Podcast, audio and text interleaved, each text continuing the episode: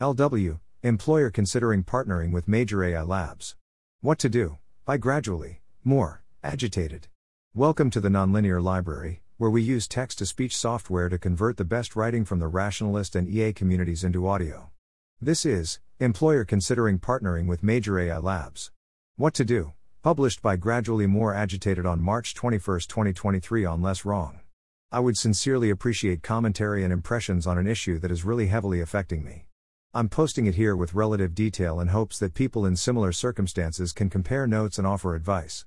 I work at a currently successful software startup of under 100 people, all of whom I respect and many of whom have become my closest friends. My job at this company has certainly been the most enjoyable and rewarding of my career. I gladly make sacrifices in other parts of my life to help further its goals. Nearly all days are a genuine pleasure. My position is relatively senior, in that I have the ear of the executive leadership, but cannot veto company strategy. We develop software for heavy industries which are not likely to want decisions to be made by AI, due to stringent standards of safety. We currently use our in house produced neural networks for a niche corner of image and object recognition that seems to be currently market leading in its small field. We do not perform novel research, let alone publish. Recently, it has dawned on the company leadership team that AI is likely the be all and end all of large scale software companies, and is seriously considering making significant investments into scaling our team and ambitions in the field. High confidence beliefs I have about their intent. We will not make an eventual move towards researching general intelligence. It is too far away from our established base of customers. I don't see a way in which we would start researching or publishing novel, industry leading techniques for any field of AI. Our most likely course of action will be optimizing known and published research for our particular data extraction and image recognition purposes. We will likely implement and fine tune other companies' object recognition, software assistant, and chatbot AIs within our products. Personally, I see a few options that lead to continued prosperity without direct contribution to race dynamics. We use off the shelf tools, mostly from alignment concerned organizations. We don't partner with Google, Facebook, Microsoft, Amazon for our training infrastructure. We continue to not publish nor push novel research. Some of the less avoidable consequences are generally increasing AI hype, increasing competition in adjacent AI fields, object recognition. That being said, I don't think that any competitors in our industries are the kind to produce their own research.